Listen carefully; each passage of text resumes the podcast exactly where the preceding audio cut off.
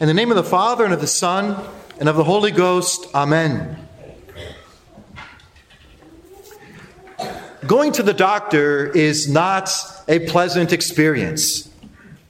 No one likes waiting rooms, examinations, and co-pay fees. But nevertheless, going to the doctor is necessary and beneficial for good health. Like a mother who takes her sick children to the doctor, today, Holy Mother Church, in this liturgy, is caring for the health of our soul. Did you notice the words of today's collect? Infirmitatem nostram. They refer to our spiritual infirmity and our weakness caused by sin and pride.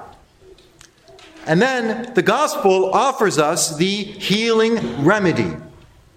If we follow the holy examples of the leper and the centurion, then Jesus, the divine doctor, will cure the sickness of our soul and bring us to spiritual health.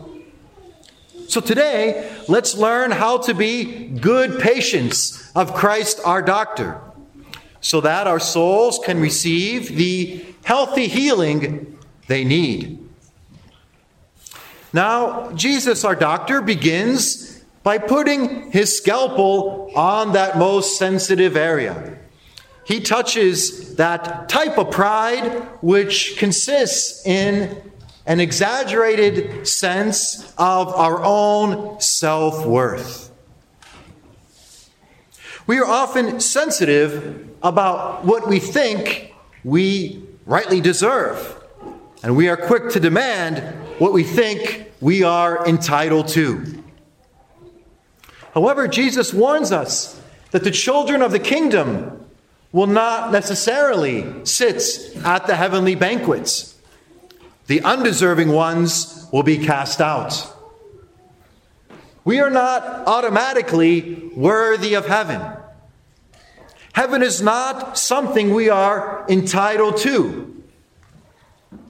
Rather, salvation is a gift, a gift which we must work to merit. We can become worthy of heaven by following the example of the leper and the centurion according to a three step plan for healing and health of soul.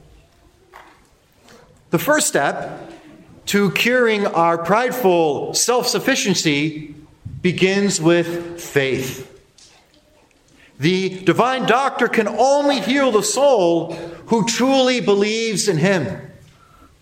If we are too independent, if we are too self sufficient, if we do not turn toward God, then He cannot help us. We will fall flat on our face as we have time and time again, and we have no one else to blame except ourselves because we are not good patients at that spiritual doctor office. But both the leper and the centurion address Christ as Lord. Did you notice that? They did not say master, they did not say teacher like the Pharisees do, but they say Lord, Kyrie in Greek. They say Lord to show their faith in Christ as God. This faith is likewise accompanied by great humility. The gospel says that the leper made an act of adoration before Christ. And the centurion confessed, Domine non sum dignus. Lord, I am not worthy. And the moment the centurion declared his unworthiness, that was the moment when the healing could then take place. When we ourselves profess our own unworthiness in the sight of God, perhaps in a good confession, perhaps in an honest apology given to an offended neighbor, uh, perhaps by admitting that we were wrong, when we confess our unworthiness, also perhaps simply by acknowledging our limitations. then the humility of professing our unworthiness attracts the mercy of God. When we acknowledge that we are lepers, then Christ can heal us. He can heal us of our pride, our anger, and our, dis- our discouragement. If we have the humility to declare, Domine non sum dignus, Lord, I am not worthy. We are not independent and self sufficient. No. But confessing our unworthiness before God is the first step to help us find true self worth and the great value of our immortal soul in the eyes of God. Saying, Lord, I am not worthy, is the first step, the step of faith by which we can approach healing and good health. Secondly, the leper and the centurion are models of the virtue of hope. When the leper says, Lord, if it is your will, you can heal me. His faith takes a step further, helping the leper to respect the will of God and helping him to entrust his well being into the goodness of God. And the centurion, his faith also leads him to great hope and unlimited confidence in what the divinity of Christ can do. The centurion has full trust that the healing power of Jesus can work wonders even from miles away. So we who believe in Christ, we must also trust that his divine goodness will help us in the way which is most beneficial for our salvation, even if we ourselves cannot see exactly how that is possible. Like the leper and the centurion, let's deepen our trust in the divine power of the God who loves us. And if the divine doctor seems to delay our cure. He may be testing our faith. He may be inviting our faith, which is still weak, to grow into hopeful trust and greater confidence in Him. So, faith, hope, and thirdly, the leper and the centurion are models of charity. The centurion is not asking for himself, but he's showing charity by seeking the cure of another, his servant.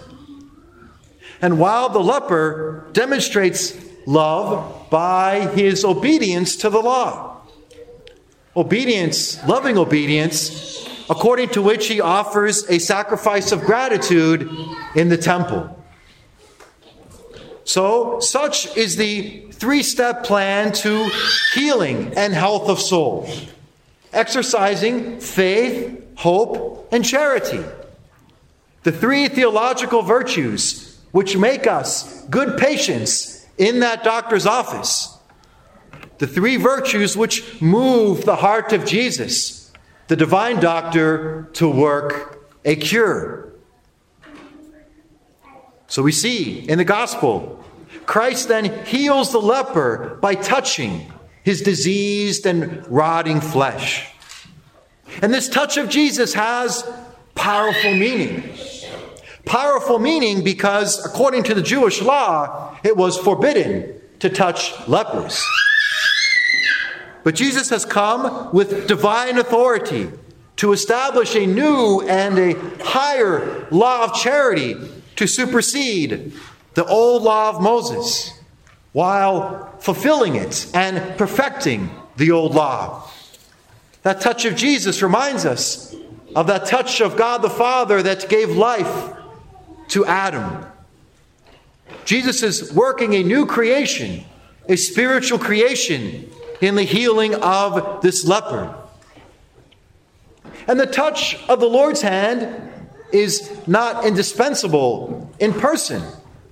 But Jesus can also touch from afar. Christ can also heal at a distance because he is the creator of all humanity. And by healing the centurion's servant, Jesus shows that he can cure even those souls who are far distant from him. Jesus can cure our own souls when we come to confession.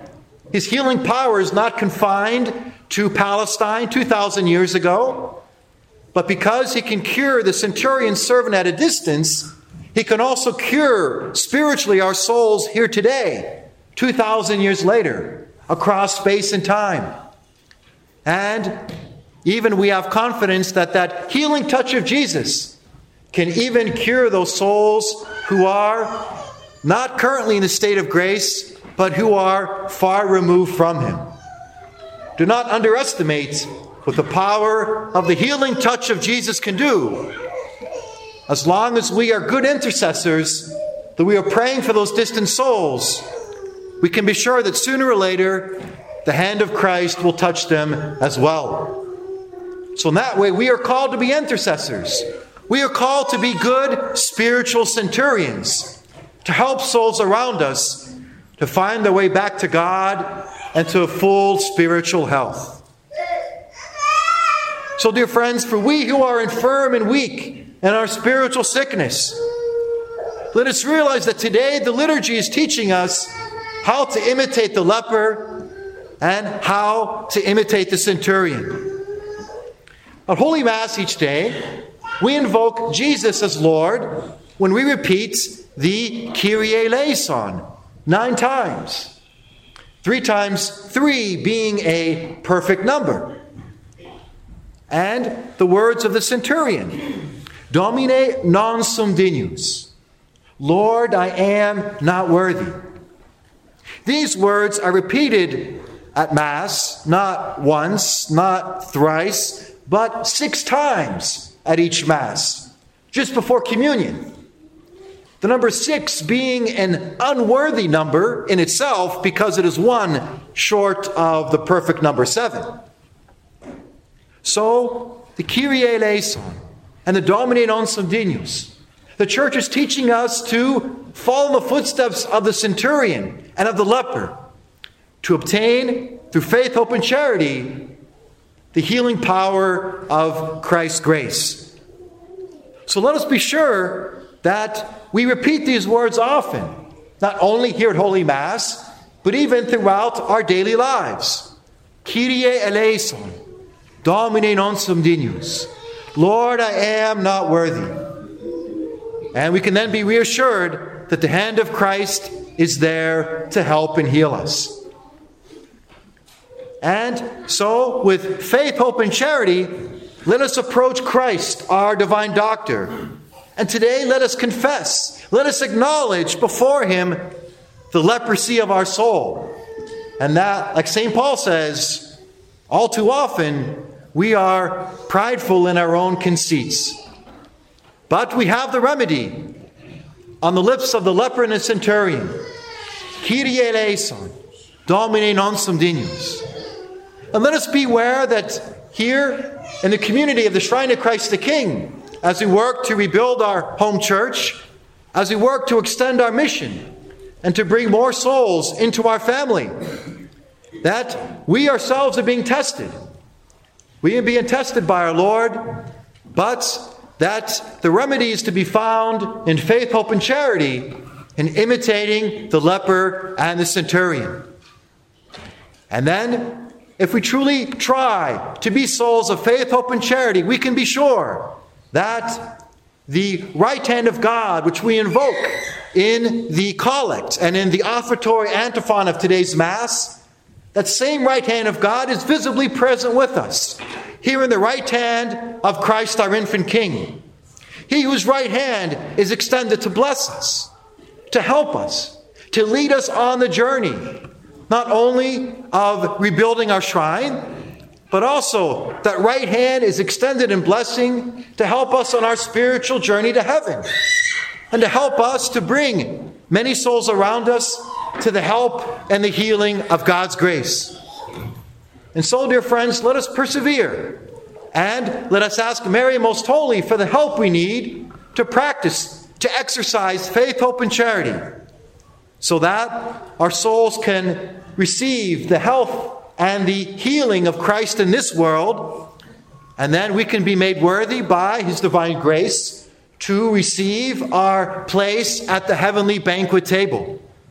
There with Abraham, Isaac, and Jacob, there with our patron saints and our guardian angels at that heavenly banquet table in the life of the world to come. Amen. In the name of the Father, and of the Son, and of the Holy Ghost, Amen.